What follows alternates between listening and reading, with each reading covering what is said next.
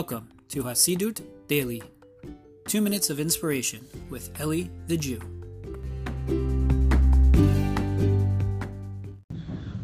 Shalom, shalom, my friends. Hope everyone's doing well. Wanted to share with you a quick thought before Shabbat comes in Australia. Always try to get them in before that. This week's Torah portion, Parshat Mishpatim, brings up a bunch of different laws. One of them is what to do with someone who steals. And there's a whole conversation about paying a guy has to pay back twice, etc., pay back double.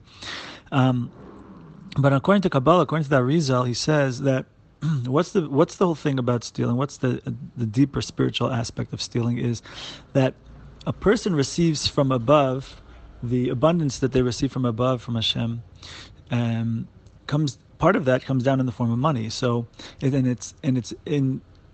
person receives what they have coming to them based on their soul and what their soul requires, and what their soul merits. And so when a person steals, God forbid, from another person, they're stealing from their soul's energy, right? And so we should understand also there are different things that can be learned from this. Also, whatever we have, we should value it and understand, and perhaps this also applies to the law of Baal Tashrit as well, that there's a law in Judaism that you're not supposed to be wasteful, right? So of course, again, we're not talking here about giving away, giving to tzedakah, giving to charity, or doing mitzvot with your money. That's great. You use your soul energy for that, so then it's great. Then you get more abundance from above. But if we're careless and wasteful,